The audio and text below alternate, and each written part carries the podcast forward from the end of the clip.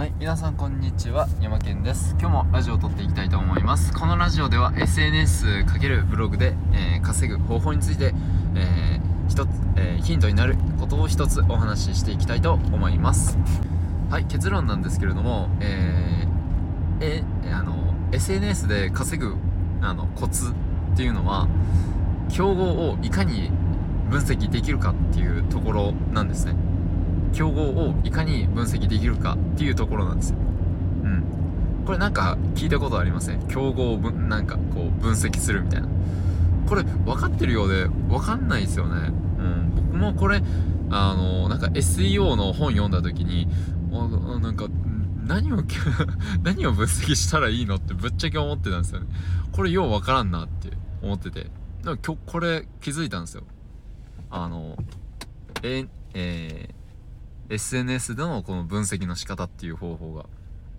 で、それは何かっていうと、こうちゃんとあの自分が今これから、えー、投稿しようっていうキーワードをちゃんとあの検索かけてあげるっていうことなんですよね。例えば、まあインスタで、あのブログ稼ぎ方ってこう打ってみてください。打ってみると、こうめちゃくちゃこうボリュームっていうか、いろんな、すでに投稿された投稿が上がってくると思うんですよね。バーって。で、そのボリュームが多いってことは、もうすでにその市場は、あのー枯渇している。もう埋め尽くされている。自分がこれ今後出す上で、えっと、あんまり刺さらないっていうキーワードになるっていう意味です。なので、あのーその自分がこれから投稿するキーワードのボリュームをきちんと見るべきっていうことが僕があの最もこのお話の中であのお話あのお伝えしたいっていうようなことですね。うん、そうこれ知ってるか知ってないかでだいぶ変わるんですよ。僕あの発見欄載ったんですよねあのたまたま。でこれなんでやろうなっていうふうに思ったんですけどそれってまあ乗った理由なんですけどもあの他の誰もやってないことだったんですよね。そう。誰もやってないからなんかもううんなんか独壇場じゃないですけどこの分かります？他の人がやってないから目立つことができたんだなって今になって気づいたんですよ。うん。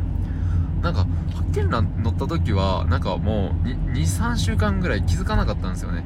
あなんか発見欄乗ったしラッキーみたいな。うん。やったーって思ってたんですけど、うん、そのロジックにようやく気づいたんですよね。誰もやってないからこそこうみんながいいねと保存をするしだから発見欄に載るんですよ。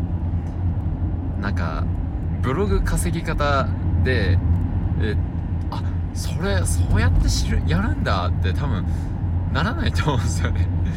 あのー、検索引っ掛けたらあのー、ブログ始め方って多分100個以上はこうスクロー指スクロールで多分確認できると思うんですよね。うん。なんですけれどもなんですけれどもなんかまだえっと検索で未開拓なあのキーワードだったら発見欄に載りやすいなっていうことがあの分かってきて、うん、そういった攻め方をあのするべきだなっていうふうに、えー僕はこのインスタを通じて、えー感じました。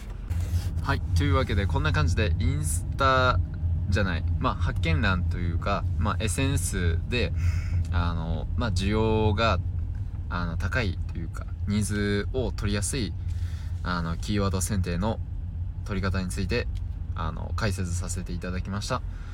今日はこんな感じで終わりたいと思います。お疲れ様でした。